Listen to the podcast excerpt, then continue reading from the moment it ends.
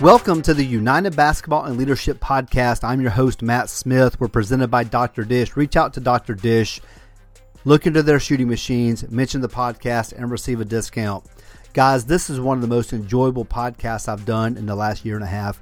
Coach Kevin Sutton is a true gentleman of the game, a master teacher, and one of the most insightful coaches I've spoken to through this podcast process. So you are going to want to make sure you take a lot of notes as you listen to this episode. I will listen to it twice. So many nuggets of knowledge and wisdom he shares with us. Before we get rolling, guys, one week from today, we have the Hoosier Gym Coaches Clinic. It's in Knightstown, Indiana. We have plenty of room for coaches to register. Please go to UnitedBasketballClinics.com and register. On Friday night, we have Rob Jones, Jamie Beckler, and Mark Cassio. Mark Cassio is giving two sessions. On Saturday, we have Phil Beckner. Phil Beckner is one of the hottest names in basketball right now. He's giving two sessions. Tyler Costin's giving two sessions. Joe's Decision's giving a session. We have Travis Doherty. We have Dr. Dish giving a session. We have 11 sessions in two days. If you can only come one day, we have Friday night or Saturday night only. We have same staff discounts. Guys, we have plenty of room for coaches to come. There's plenty of room in the gym to spread out and distance yourself from people. It's going to be a great day for a coaching clinic. UnitedBasketballClinics.com. I hope to see you there. You can register and pay at the door.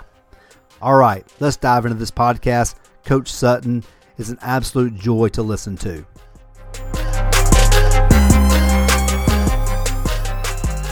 Guys, I'm really excited to welcome Coach Kevin Sutton. At uh, he's currently Florida Gulf Coast. He's been uh, all around the country, high school, A10, Rhode Island. He has a phenomenal resume. We're going to talk about many of his stops, but uh, we're honored to have you spend uh, part of your Thursday evening with us uh, to talk uh, some basketball.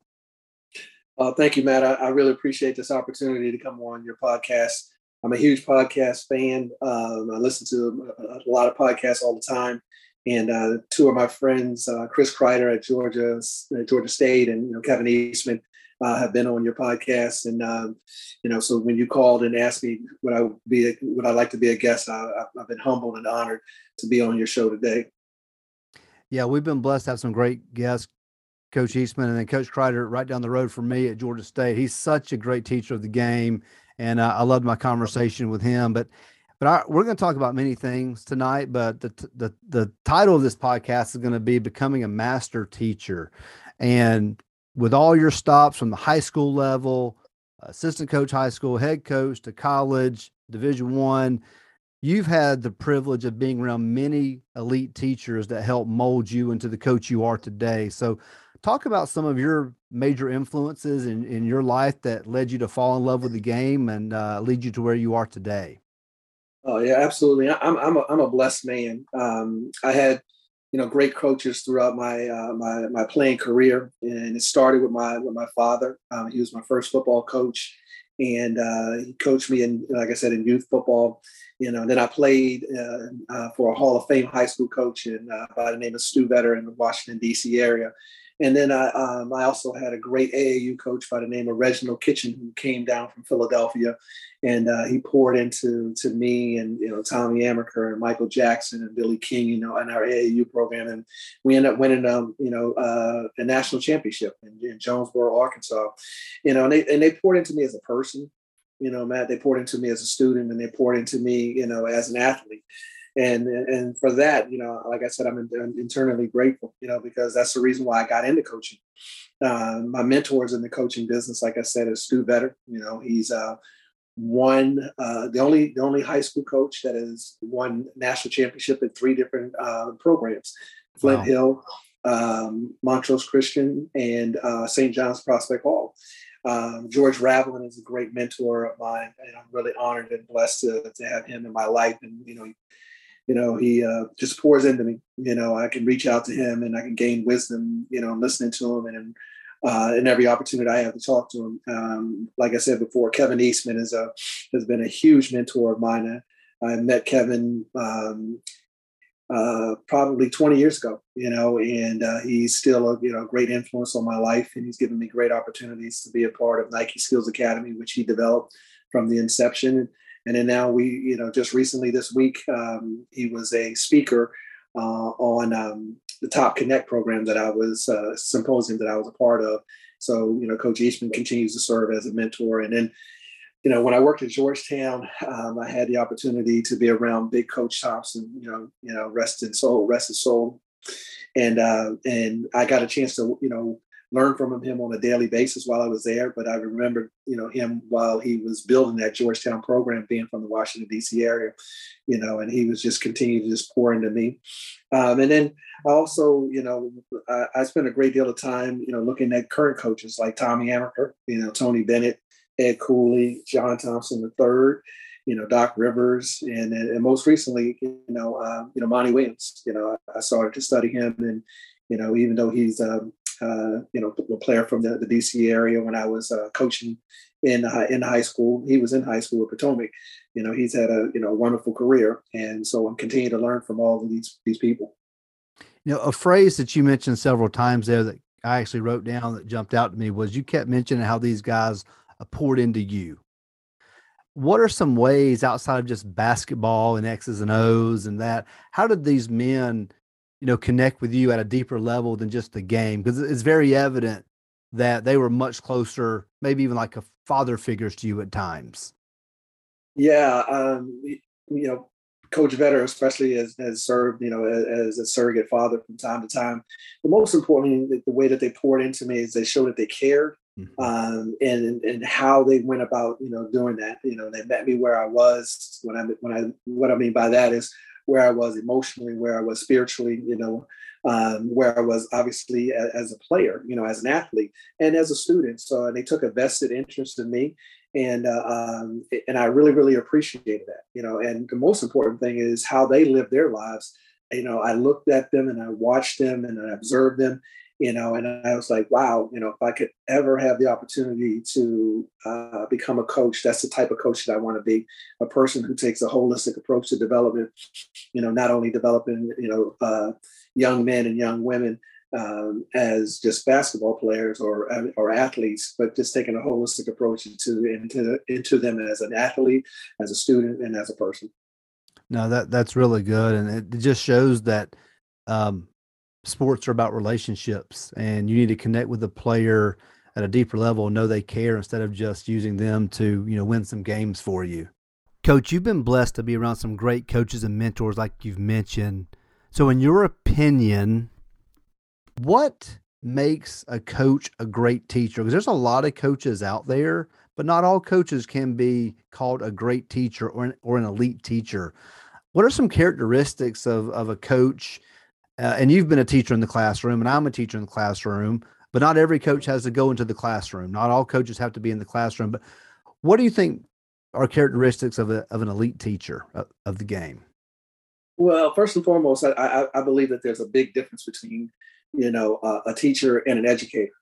Um, you know, mm-hmm. uh, and what I mean by that is, you know, a teacher can teach uh, their subject to their students, and, and, and an educator can not only teach their subject to, to a student, but they also inspire that student to, to want to learn more you know about that uh, uh, the subject matter usually outside of the classroom. So i, I look at myself um, as an educator as a leader and a coach you know um, and, and i take a great deal of pride in that you know matt. Um, and so some of the characteristics that, that, that i feel make up a great educator you know are they're, they're emotionally intelligent you know, they they they pour into their their their their their their students and their student athletes, and they use their emotional intelligence, you know, to to uh, as a means to connect, you know, with them. Um, they, they they're inspiring. You know, they they they inspire their students and they inspire their players and to to to dream big dreams and to chase those dreams.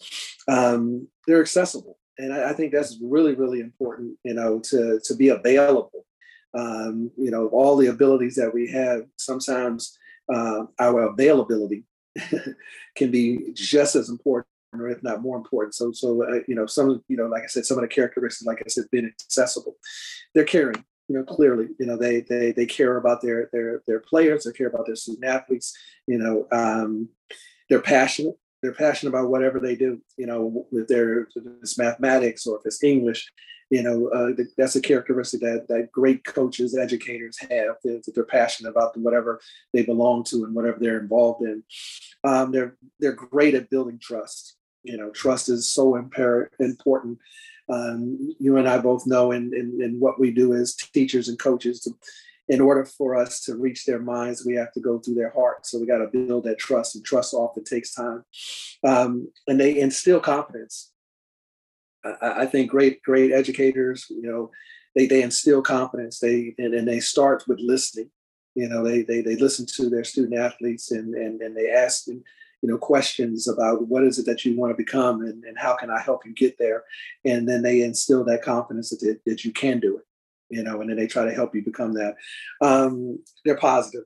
You know, I, I think uh, positive being having having a positive attitude is just so important you know so those are some of the characteristics that i, I think uh, make up a great educator uh, great coach a great leader yeah what i, I love um, all those were great but talking about being accessible and i think that's very very important where you know players feel the freedom to come to you and uh, and talk about something other than basketball. You know, I've had kids walk in my classroom and talk about an issue they had, were having with their dad, or maybe they didn't get accepted in that college they thought they were and just that they can trust you to kind of let their guard down and talk about those things is very important because we never know we might be the only adult sometimes that they can do that with.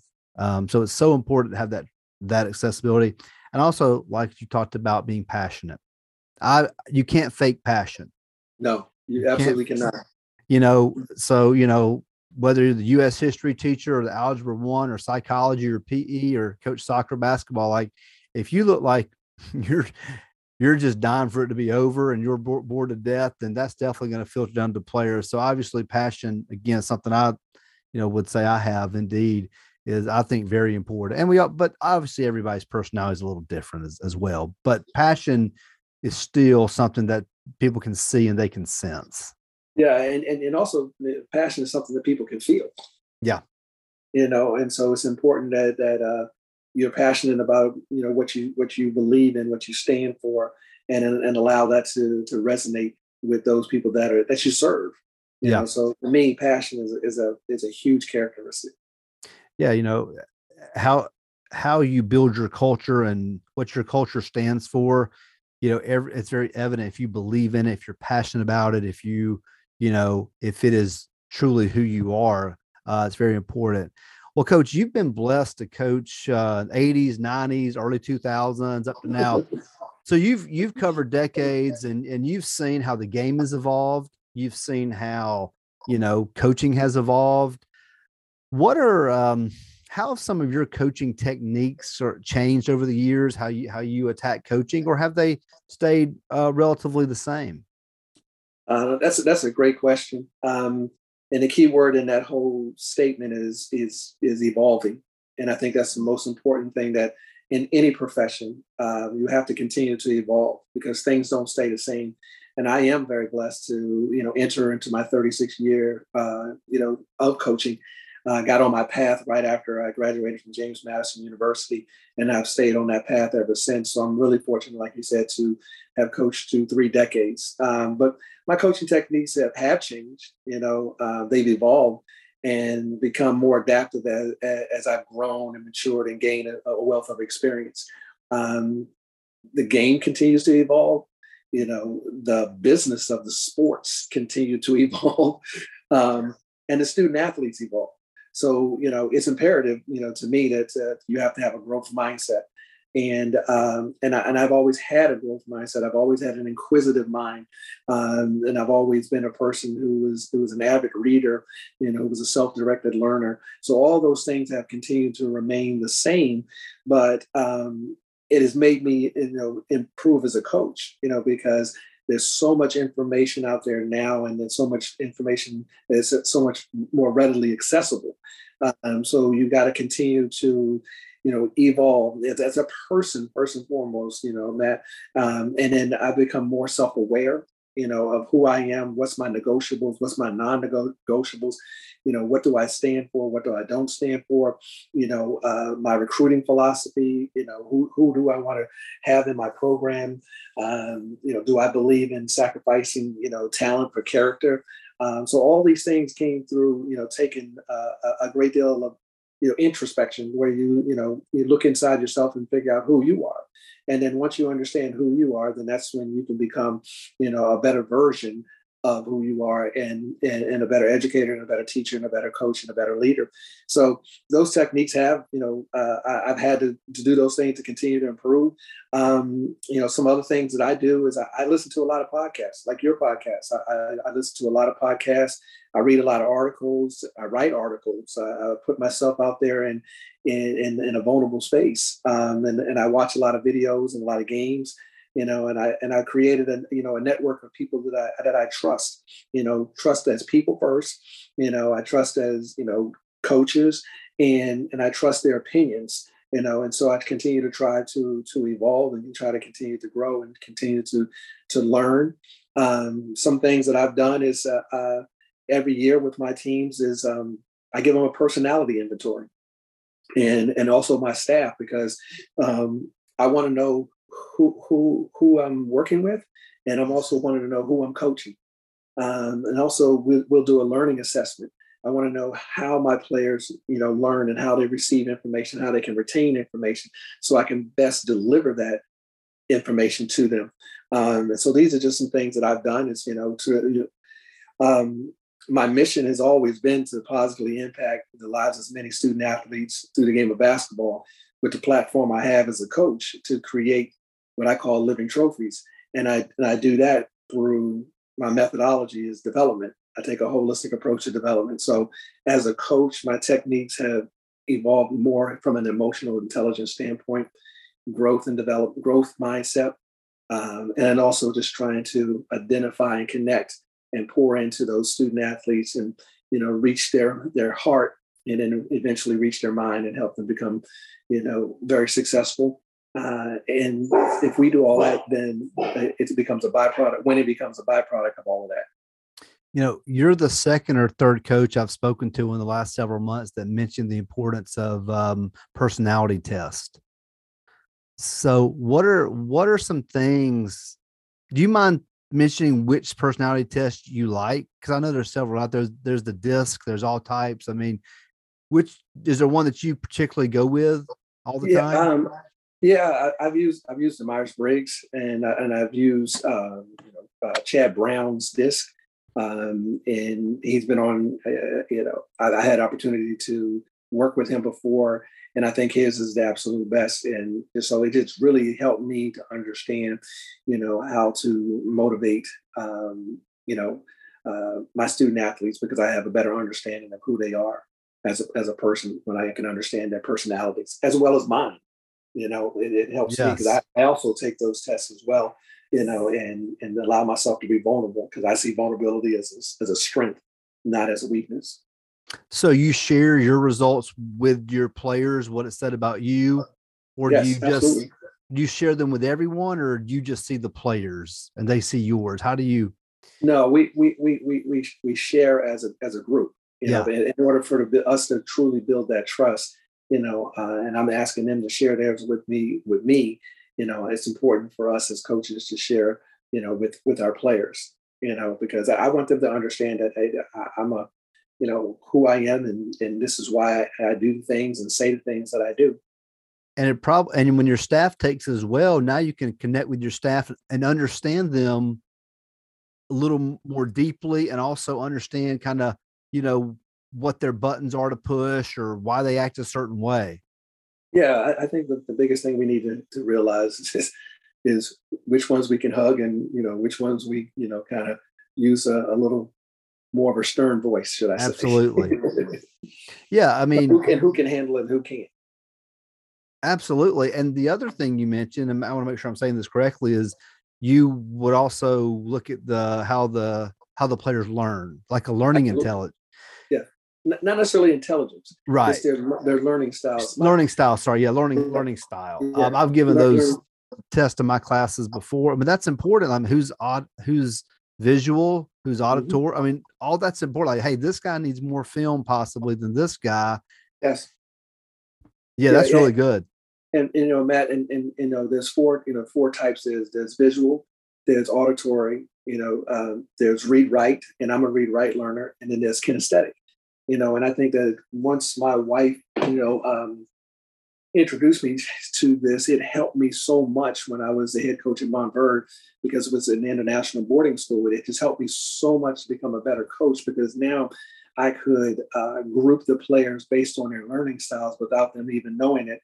But then when we gave our scouting reports, I would put them you know, if you were a visual learner, I could put you in a classroom with one coach and go over the scouting report, and they could do it on a board or you know, or with film. You know, if you're a kinesthetic learner, you know, regardless if you're in the starting lineup or not, I would take you out on the floor and walk you through the plays because that's how they would retain the information the best. And then you have some kids that are, like I said, read write learners. So I could just give them the scouting report and they would read through it and they would be able to process it with that digestible amounts of information. Um, so I just try to understand how they learn best and so give them that information so they can be successful versus just trying to teach and teach just one way. Um, and then be frustrated when the right. kinesthetic learner is, you know, standing on the sideline and he's you know off in you know in looking around off in space because you know that's not how he learns. Right. You know he, he he's not a visual learner.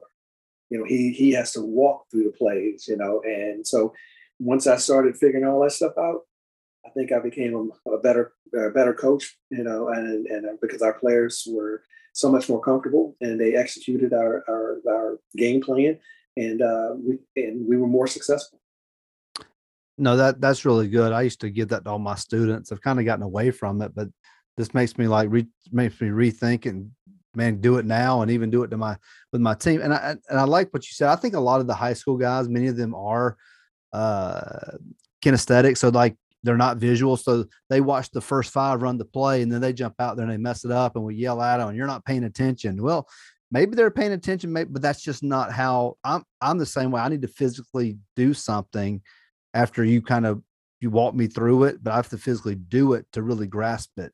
Um, that that's really good. Um, so, coach, a lot of young coaches listen, a lot of older coaches listening, but there's probably a lot of coaches who this is going to be their first year on the job, or maybe they're an assistant coach and they're going to get a head job soon. How does a coach, or how would you tell coaches to like grow in their expertise of the game? I mean, it's a pretty broad question, but just how to learn the game better. There's a lot of um, ways to do it. Yeah, there, there, there absolutely, uh, you know, there are a lot of ways, and there's so much information out there. Um, I think it starts with um, yourself. You know, I, again, I, I harken back to the, the, statement I said before: is uh, you know, start to take a look at yourself and then have an understanding of you know of who you are and develop your i think you need to develop three statements you know as, a, as, as you evolve as a coach. You have to have a vision statement you have to have a mission statement you have to have a value statement. And in order to come up with those three statements you have to take the time and spend the time looking at yourself. And then you got to figure out what are my negotiables? What am i willing to negotiate here? What am i what are my non-negotiables? And when you take the time to figure out again what i will negotiate you know if i don't if they want to eat uh, Chick Fil A before the game, or if they want to eat McDonald's, that's that's that's you know that's that's that's that's up to them. You know, so that's that's that's a negotiable. You know, but uh, my non-negotiables, we, we're, we're going to be on time. you know, so you know once you figure out those type of things, and then you have to start to figure out um, what I really believe you have to figure out what would it take to come to and play for me? What would it take to i'm sorry what it would take to come come to my school? What would it take to play at my school? When what would it take to be successful at my school? And then you write down what those things are and then you just articulate those things to to your student athletes. And then finally um, you, you develop your recruiting model. For for me i'm always going to sacrifice talent character um, I, I want student athletes who are serious about their academics. They don't have to be rocket scientists, but they have to be serious about their academics and wanting to get a degree. They have to be high character people who are men of character, not people who are characters. And then third, they have to be passionate about the game of basketball. That's my recruiting model. I'm going to recruit that. I want high character kids. I want committed students. Okay, again, they don't have to be rocket scientists, but they have to be committed to getting a degree. And then they got to be passionate about the game of basketball. And then they got to celebrate diversity. So those are the things that I do when I look for the, for the recruiting model. So that's how, you know, coaches, you know, I would recommend when you start with yourself. And when you have a, when you're self-aware and you, and you know what you what, what you're all about, it's easy to now go out and recruit to that. It's easy to go out and tell people what you what what you stand for, and then you can start to, build a program that you've always wanted. From a technical standpoint, there's so much information out there. Yeah, there's just so much. Almost it's overwhelming at times. It can be overwhelming, but again, if you know who you are, how you want to play, you know, do you want to play fast? Do you want to play slow? Do you want to run Princeton offense? Do you want to, you know, run the European continuity? You know, all that information is out there, but it, it starts with you defining who you are. And I would highly recommend coaches start to study other coaches and and start to see how they built their programs and then develop their philosophies, you know, and then you can take a look at what they do. And if it fits your personality and how you want to play, then start to cultivate a relationship with them and learn from them man so many good things that i want i want to uh, reflect on with you.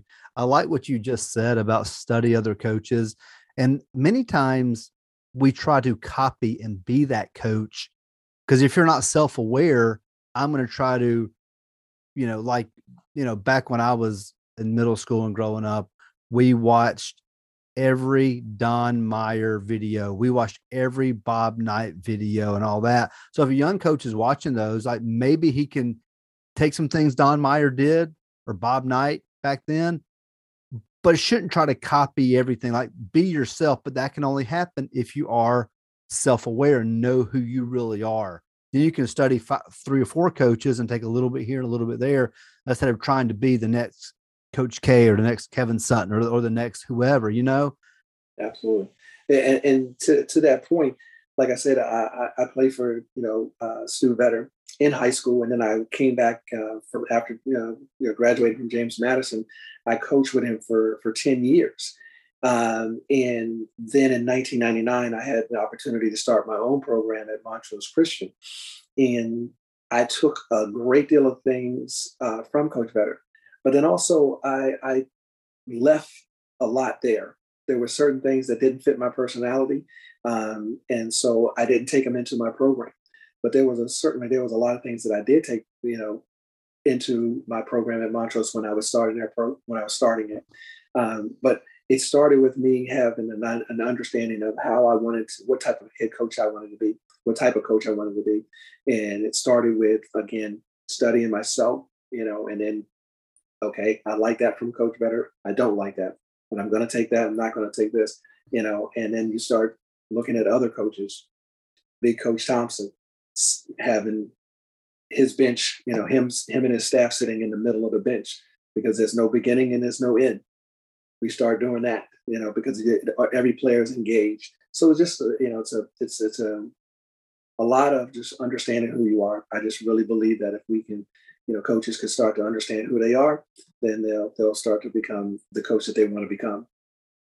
Absolutely. Um, and you also mentioned the three types of statements. It was mission statement, value statement. What was the first one you mentioned? Vision. Vision. Uh, can you just talk about for a second uh, for coaches listening and myself the difference between the mission statement and the value statement because i've done vision statements i've done mission statements i've done these things but talk about how the value statement at the end is a little different maybe from the mission yeah you know you know the the the, the value statement has to speak to those things that, that that you stand for that you're willing to you know you know not die, you know, I, I, hate using the word die for, but those those things that are really, really important to you. You know what I'm saying? You know, so I've had coaches oh. say, like, it's what you're willing to get fired for. Well, absolutely. I, I mean, I, you don't want to talk about that, but like, what what's something you would, what's a hill you would die on? Like, I'm not going to budge on this one. It's I'll right. I'll walk away. No, absolutely. I think that's that's well said. It is it's um, something that you're willing to be fired over. You know, for example, you know, um, my my value statement is, you know, my program value will be. I'm reading it to you right now. My program's value will be reflected in our spirit, and we will value the spirit of. And we use I use spirit as an acronym, and S stands for servant leader, the P stands for professionalism, the I stands for integrity, the R stands for responsibility the I, the second I stands for impactors, and then the uh, and the T stands for trustworthiness. Those, those things are non-negotiable for me. So those are those are the things that I value, and it's important that you know that my players are and my coaching staff we're always going to be serving leaders, um, and we're always going to be act in a professional manner. We're going to be men of integrity. We're going to take our responsibilities very seriously, uh, you know, knowing that we are blessed with, with a tremendous amount of talent. And then we're going to be impactors and we're going to be influencers, not only in the community, you know, uh, of our school, but in the community at large. And then more importantly than anything else, we got to, everything's built off being trustworthy. Can I trust you? That, that, that's really good. I've, I'm makes me, I'm gonna be up till two in the morning writing my thinking about my value versus my mission and those things really, really, really good. Um, well, let's dive into some specific, maybe some some basketball content. How do you like to teach the game when you have a player on the floor and you are trying to introduce them to a new concept or a new skill? Coaches, I want to talk to you for just a second about why you should seriously consider getting a Dr. Dish. First of all, their payment plan system is unreal 12 months, no interest. I paid half up front and then I paid the other half over the next 365 days, and I have a brand new Dr. Dish CT. On top of that, it's just the best shooting machine out there. The CT is so user friendly, as are all their shooting machines. So reach out to Dr. Dish. Tell them you heard about them on the United Basketball and Leadership podcast and receive a discount. You won't regret it. Your players will get better. They'll get shots up, more reps up, and you'll become a better basketball team reach out to Dr. Dish. Follow them on all social media at Dr. Dish B Ball. Now back to our guest.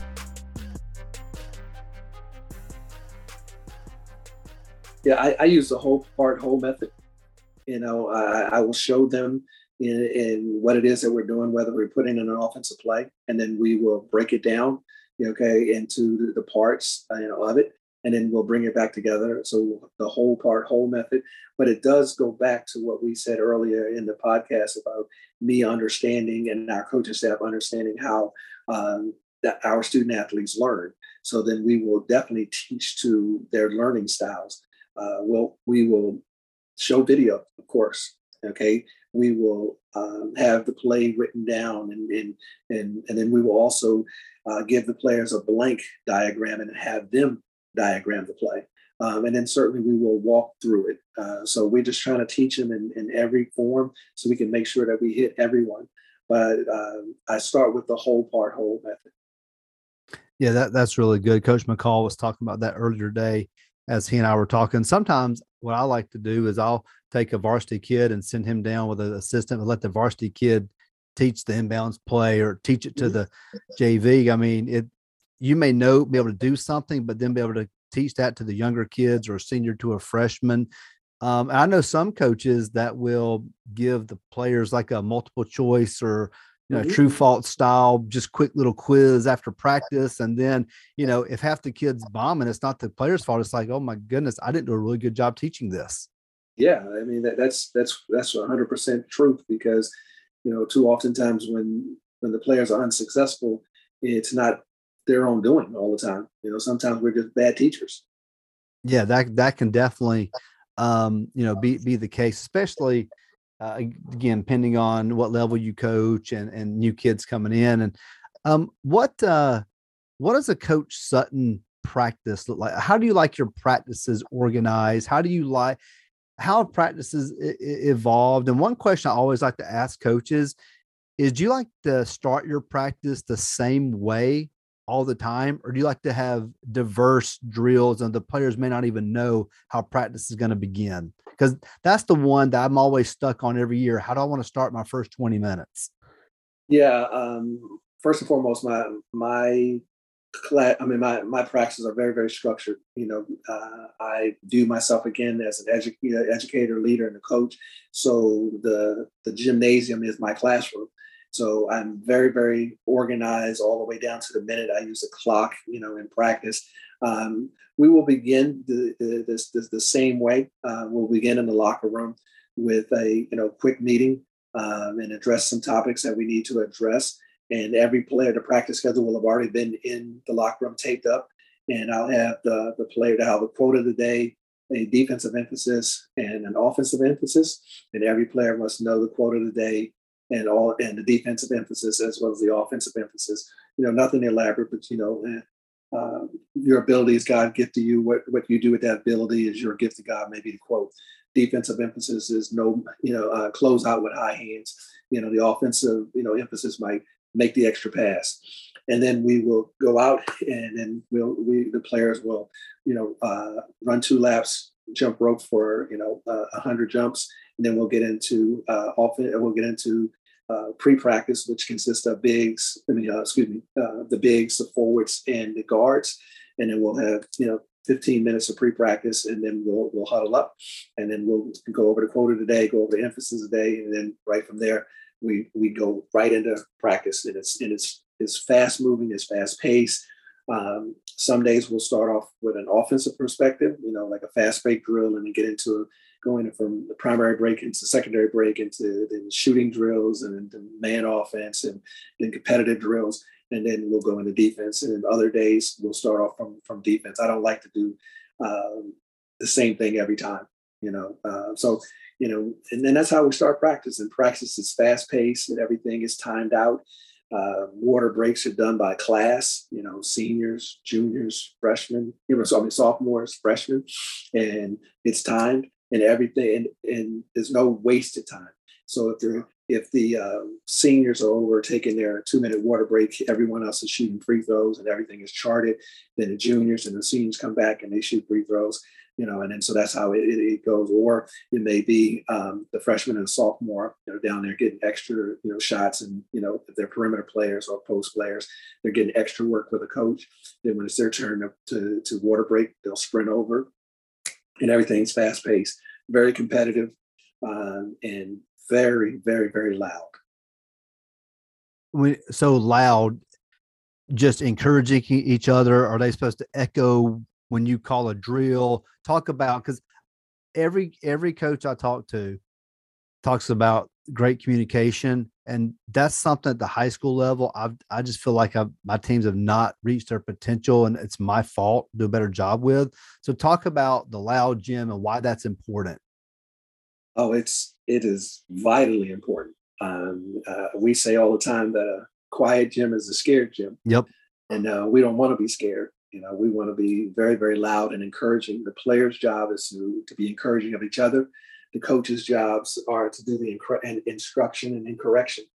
Um, and every time that you pass a teammate, whether he's in practice, he's on your team or not on your team, if you pass a teammate, you in one form or you know fashion, you, you have to make you know contact with them. You know, you know, uh, hand clap, high five, a pound, whatever, um, and then we'll we'll stop and practice, and I'll say, hey Matthew, what did you see Kevin do today uh, that you liked?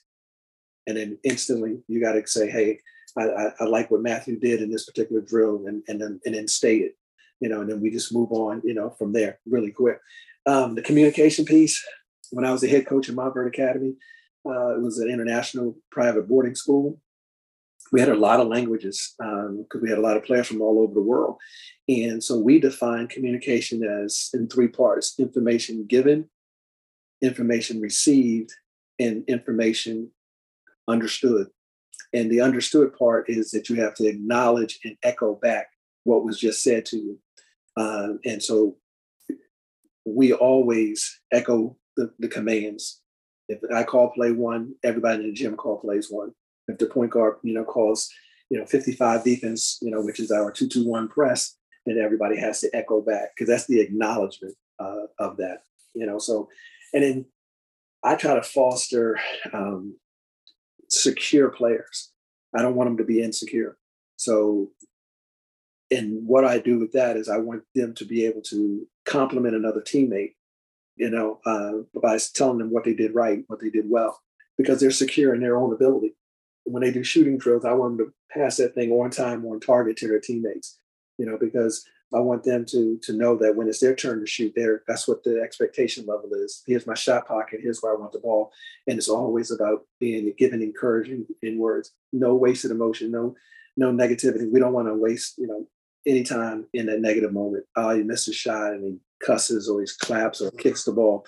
That's wasted emotion because you have uh, more shots to take, and most importantly, you got more shots to make. So we got to quickly move on to the next play. So communication is imperative. It's important, and it's a part of our culture, and it's a part of every culture that I've had as a head coach, and will always be. No, really, really good things there. Thank, thanks for sharing. I like what you mentioned about you know not reacting negatively. You know, uh, you have to teach players to have a respond versus react mm-hmm. because you know you're going to have the turnovers, you're going to miss the layup, you're going to you're something's going to go not go your way and you can't slap the pad, pout for a second, look at the ref. You've got to have a predetermined response to how to deal with these tough situations that that a player will face hundreds of times a season with practice and games combined. Absolutely, and and, and it starts with um, not allowing them to to to to do it. And as soon as you see it, you have to nip it. You have to nip it nip it in the bud you know, uh, so to speak. You got to be right on top of it. You got to say, hey, this is unacceptable behavior. Um, and, and, and then you got to reward when you see the desired behavior. You know, I, I like a term that Kevin Eastman says all the time. You got to catch them doing things right.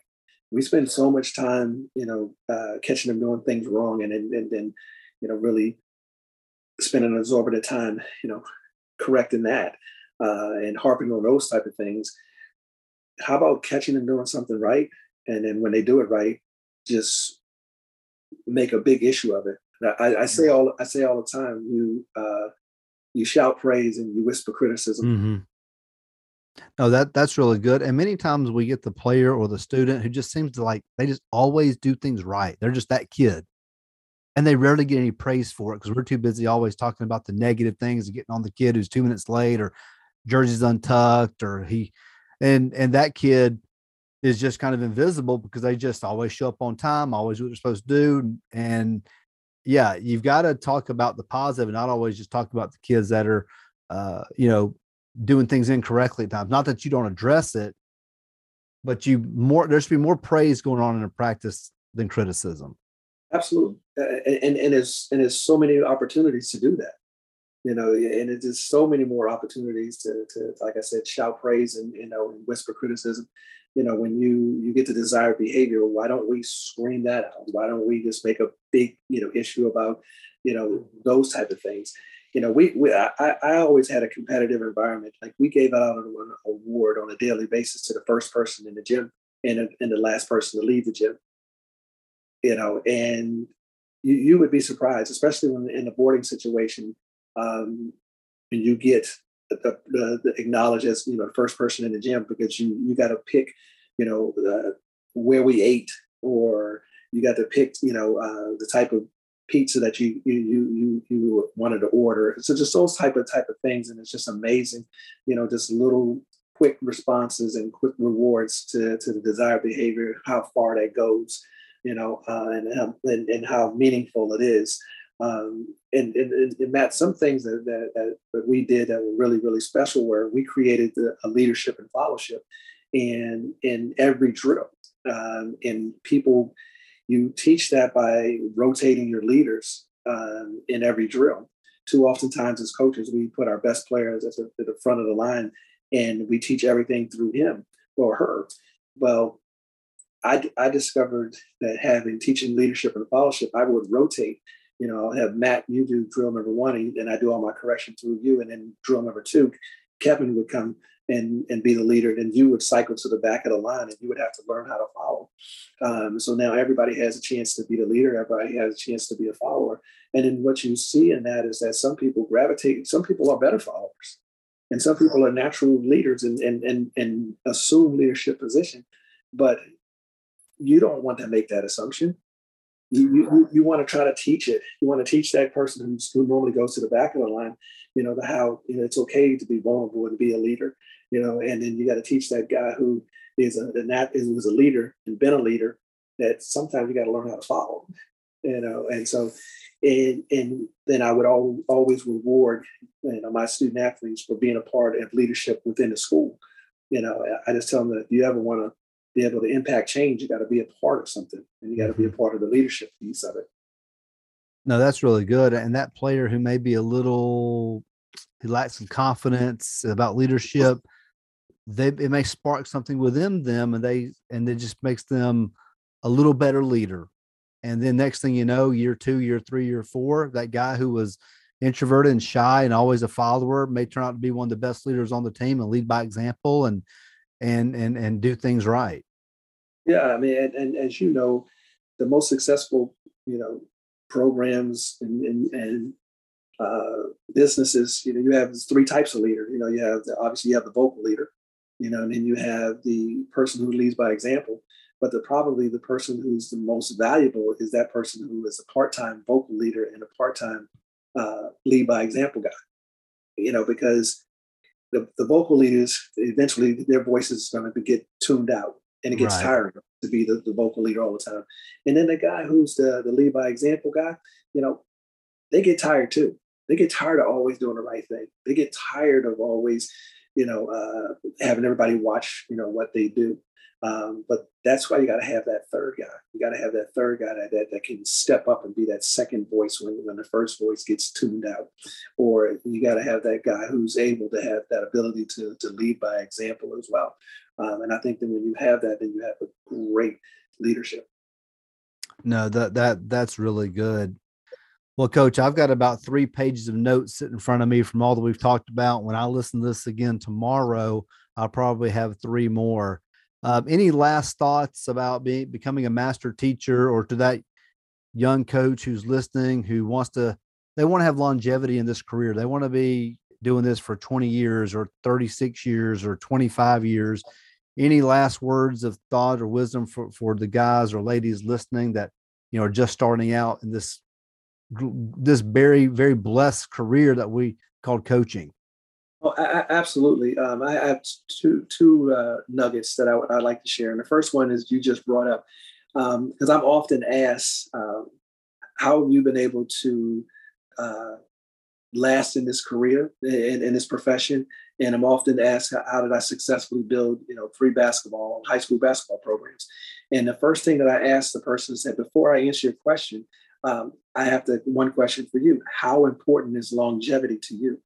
And they look at me funny. They're like, you know, what's the rele- relevancy of it? And then I go into this. If longevity is not important to you, then you're going to cut every corner. You're going to turn a square into a circle. And then when you get to the top, you, you're one, you're not going to know how you got there, and two, you know, you, you're never going to know how to stay there.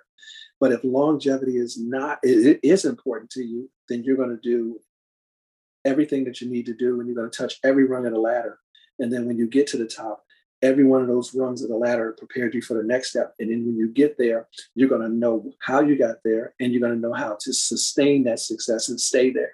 So longevity is really important. So uh, my nugget, you know, uh, to young coaches or any coaches is like um, place a high value on on on longevity, and and have an understanding of how important longevity is because you want to get to when you get to the top, you want to stay there. Because one thing that we do know, Matt, is that the hardest thing about success is maintaining that success. And then the second thing is that, that I, I would like to share, you know, uh, is coaching is it's a relationship based business. You know, the great coaches understand and they place a high value, you know, uh, uh, on you know on having relationships and developing relationships with their players you know and there's two types of relationships that I, have seen in this business. There's there's the transactional relationship and there's transformative relationships. You know and transactional relationships are all about what i get out of this relationship. You know and a transformative relationship is all about you know how can i help have an impact? You know and so as a coach you have to decide you know what type of relationships that you want to develop you know and if you develop those transformative relationships where you are impacting lives and you're creating living trophies and you're pouring into the student athletes and you're touching their heart and then you're touching their head um, then winning becomes a byproduct you know of your time well spent investing in them you know and then you realize that the impact that you have it far outweighs any championship that you've ever won. When you see one of your student athletes become a husband, become a father, become a coach, become a teacher, become an educator, become successful. And you can remember back to when they were sitting uh, in your gym and you were talking with them. Um, it's just so meaningful. And we just have to make sure that we are responsible in our positions you know, and and, and use it and a platform that we have and just use it in a, in a positive way. Well, coach, that's a, a great way to to take us out of the podcast. And I just want to tell the listeners, uh, check out coach's website, kevinsuttonbasketball.com. A lot of his information's on here. I love how you have the living trophies.